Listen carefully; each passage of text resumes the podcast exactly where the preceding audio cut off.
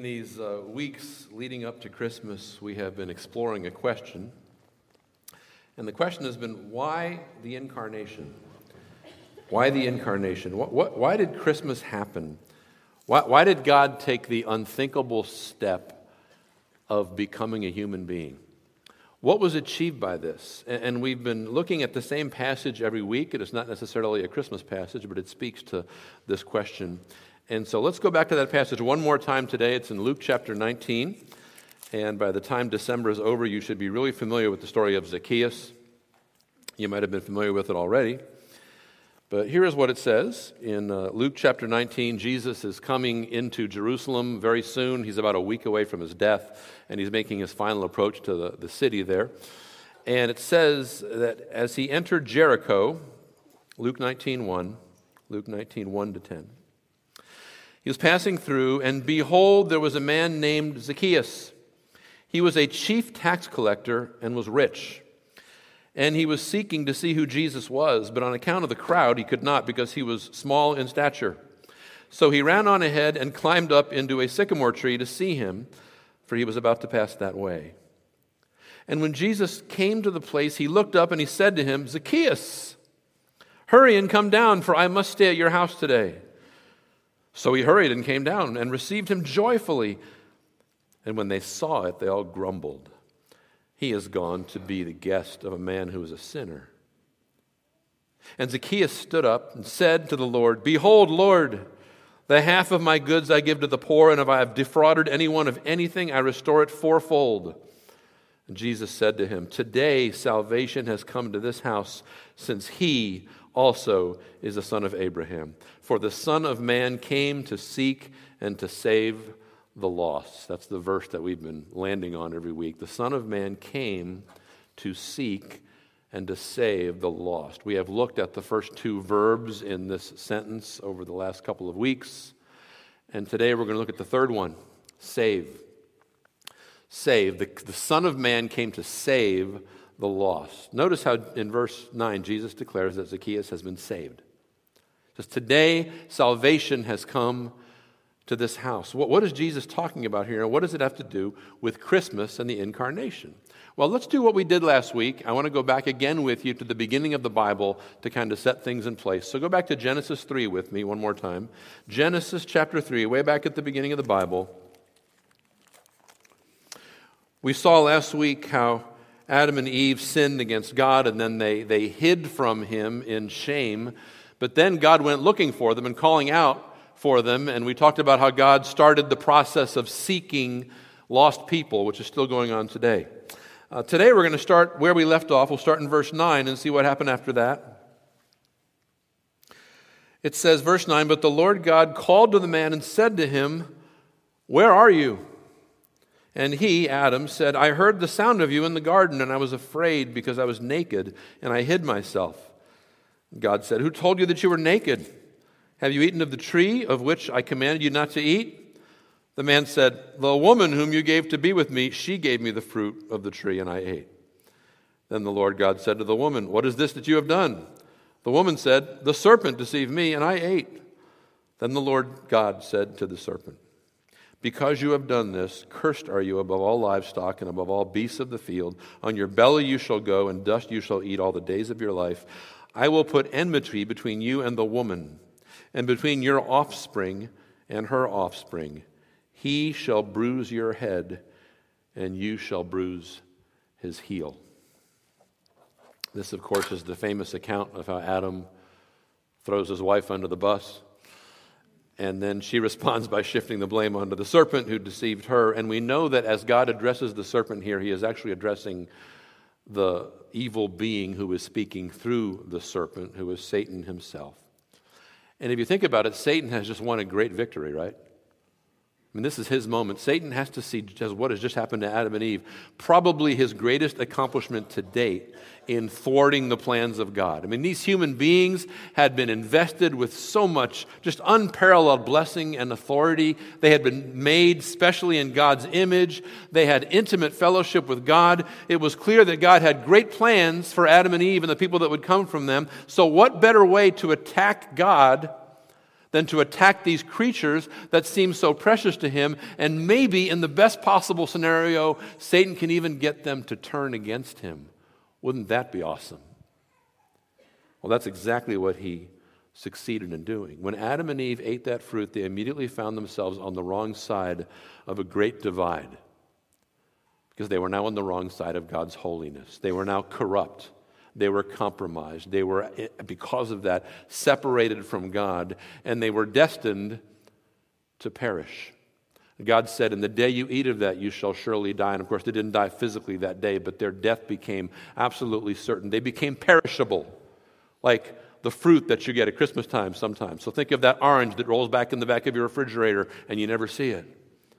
That kind of perish. They were spoiled. They were doomed to die. They were now on the same side as the devil, actually. In fact, in a very real sense, they were now the devil's captives. And not only that, but every human being born in the future would be born to the same fate, born into captivity. Born slaves to sin, slaves to selfishness, to weakness, to fear, and to death. And I think we all experienced that. I don't have to tell you all about it. And Satan here really thought he had God backed into a corner. If you look at it from his perspective, he's thinking, well, now that I've done this, now that the, now these, these, these wonderful creatures that God has just created have just blown it, they've sinned, what are God's choices? He's really got two choices. He could let them off the hook, he could just kind of overlook it and blow it off and, and say, oh, that's all right, don't worry about it. But if he did that, God would then be violating his own sense of justice. He'd be violating his own holiness. On the other hand, God could be just and holy and just wipe them out.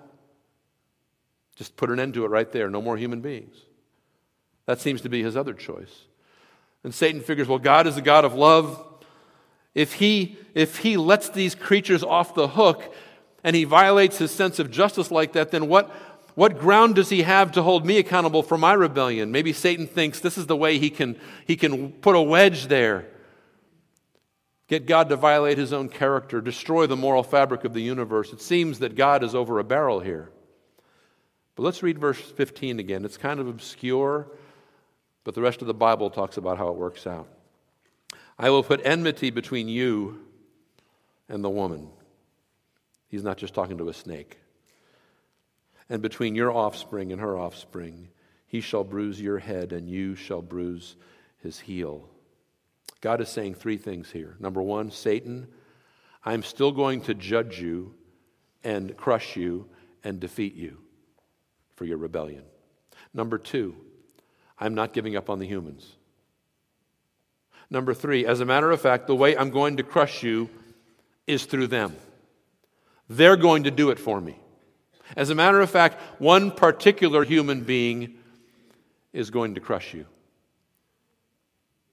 God's final victory over Satan, which will include the deliverance and the cleansing of humanity, is going to come through the seed of the woman or the offspring of the woman, thereby, in a way, giving Eve revenge for what Satan did to her.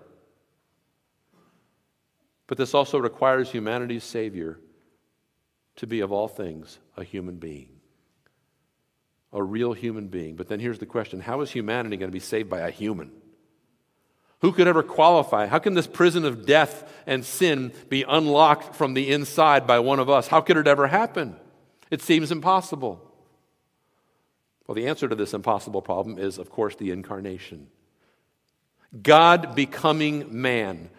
God becoming man, not just disguising himself as a man, not just impersonating a man, but actually taking humanity, real and full humanity, upon himself. Now, how God did this and why God would go this far, that's the great mystery of Christmas we were singing about, and we'll never completely figure it out. But with that as the backdrop and with that as the understanding that we have in the back of our minds, let's now go back to Zacchaeus in chapter 19 of Luke and think about him. Zacchaeus is described by Luke here as a chief tax collector. A chief tax collector. Now, if you know anything about the Gospels, you know that the tax collector back then is the lowest form of life to the people living in that time. In Rome occupied Israel, the tax collector was the lowest of the low. The word tax collector was basically a synonym for sinner, or maybe some worse words. This is why Jesus, when, when he told a parable, he used a tax collector as the opposite of the supposedly righteous Pharisee in that famous story. It's why Jesus once said this if you love those who love you, what credit is that to you? Even the tax collectors do that. Jesus wasn't disparaging tax collectors there, he was just using the common parlance of the day. Everybody knew tax collectors were the worst sinners there were. Everybody could relate to that. But there were actually two levels of tax collector. There were the regular tax collectors, these were like Jews, like the disciple Matthew, who were employed by the Romans to basically man the toll booths and the tax stations and collect the poll tax and the market tax and the, the travel taxes and the customs on the imports and the exports. There were a lot of taxes, and these kind of foot soldier tax collectors were the ones who were in charge of making sure all those came in. But then there were the chief tax collectors, the publicani. These were the ruthless businessmen who had actually bid on the contract to collect the taxes for a certain municipality. So, what would happen is these guys would promise Rome a certain amount of money. They'd bid it up. Who could get the most? They'd promise Rome a certain amount of money, which they were then on the hook to come up with. And so they had to extort these funds from the population using this army of regular tax collectors. And if the chief tax collector went over and above with his income, he got to keep the profits. Perfect marriage of government and capitalism. And this person, this, this, this chief tax collector, was often a Roman. But in this case, Zacchaeus is doing it as a Jew. He's profiting off his own people. And Luke tells us he had gotten extremely rich doing this. So, how do you think he built up all this money? Oh, and to top it all off, since Judea was a Roman province, the money Zacchaeus was in charge of collecting wasn't exactly going to build local roads and bridges either or to improve the lives of the citizens. No, it was going directly to the emperor in Rome. You can see why Zacchaeus was likely the most hated man in the entire town of Jericho, probably for a good reason. But as we mentioned last week, something has lately been going on in Zacchaeus' heart. He probably doesn't know it yet, but God has been seeking him. God is coming after him. Perhaps this wholesale rejection by his fellow Jews is starting to get under his skin a little bit. Perhaps he's starting to reflect about how badly he's been taking advantage of the poor, maybe some convictions coming into his heart. Perhaps all this money that he thought would make him happy is not only failing to satisfy him, but like it says in the book of James, maybe it's starting to kind of burn a hole in his heart. And he's starting to sense the, the corruption eating into his soul. Maybe he can sort of smell the smoke of judgment coming his way. Or at least he's starting to realize that he's been living a very empty and selfish life to this point. But what can he do? It's all he knows. He's a prisoner. Yeah, he's a really rich guy, but he's a prisoner. He's a prisoner to the demands of his Roman overlords, he's a prisoner to his own isolation. And he brought all this upon himself. Satan has been holding Zacchaeus in captivity to his own greed for many years. How could he ever break free of this? Well, he's heard something about this miracle working teacher, this Jesus of Nazareth person. And we don't know how much he's heard or what he's heard, but it's enough to make him very curious, curious enough to, to run ahead of the crowd and climb a sycamore tree just to get a glimpse of this man who's going to be coming by. And when he does, as is so often the case with Jesus, something unexpected happens really unexpected. We mentioned it briefly last week, but I want to dwell on this a little bit more today. The first word that Zacchaeus hears from the mouth of Jesus is his name. His name. This is surprising enough in that all the people in the crowd, including Zacchaeus himself, are probably wondering how does Jesus know this guy's name? He just called him by name. That's a surprise. But it's also surprising to us because if you, if you read the, the New Testament, aside from his disciples, and aside from a few of his closest companions, the Gospels almost never record Jesus calling someone by name like this, especially in public. This is very unusual. But it's also surprising for one more reason, and that has to do with Zacchaeus' name itself. If, if you had to guess what the name Zacchaeus means, what would you guess? Short person? Yeah. You know, dirt ball? It means pure and innocent one. which is kind of ironic, right? I mean, here's the most impure, disgusting character you could think of the king of corruption, okay? Today, this would be like a, a, a, drug kingpin or a mafia boss. And his name is Pure and Innocent One. No doubt this was a big joke to everyone in Jericho. Oh, here comes the pure and innocent one. Probably a knife in the heart of Zacchaeus, too, because his name had been mocking him his whole life. But when Jesus says it, somehow it sounds different, doesn't it? Zacchaeus. And Zacchaeus, astonished at this invitation, comes down out of his tree and is forgiven for everything he's ever done. And the things that Zacchaeus does after that, giving half his wealth away to the poor, restoring four times what he had stolen from people, this is not the cause of his salvation. It's the result of his salvation, it's the evidence of it. How do we know salvation has come to Zacchaeus? Because of the joy with which he does these things. It shows that his heart has been forever changed. Because Jesus had found him and called him by name and accepted him and forgiven him and saved him. But forget about Zacchaeus just for a minute. Let's talk about you. You know yourself better than you know Zacchaeus. Imagine that you heard the voice of Jesus Christ coming to you, and he called you pure and innocent.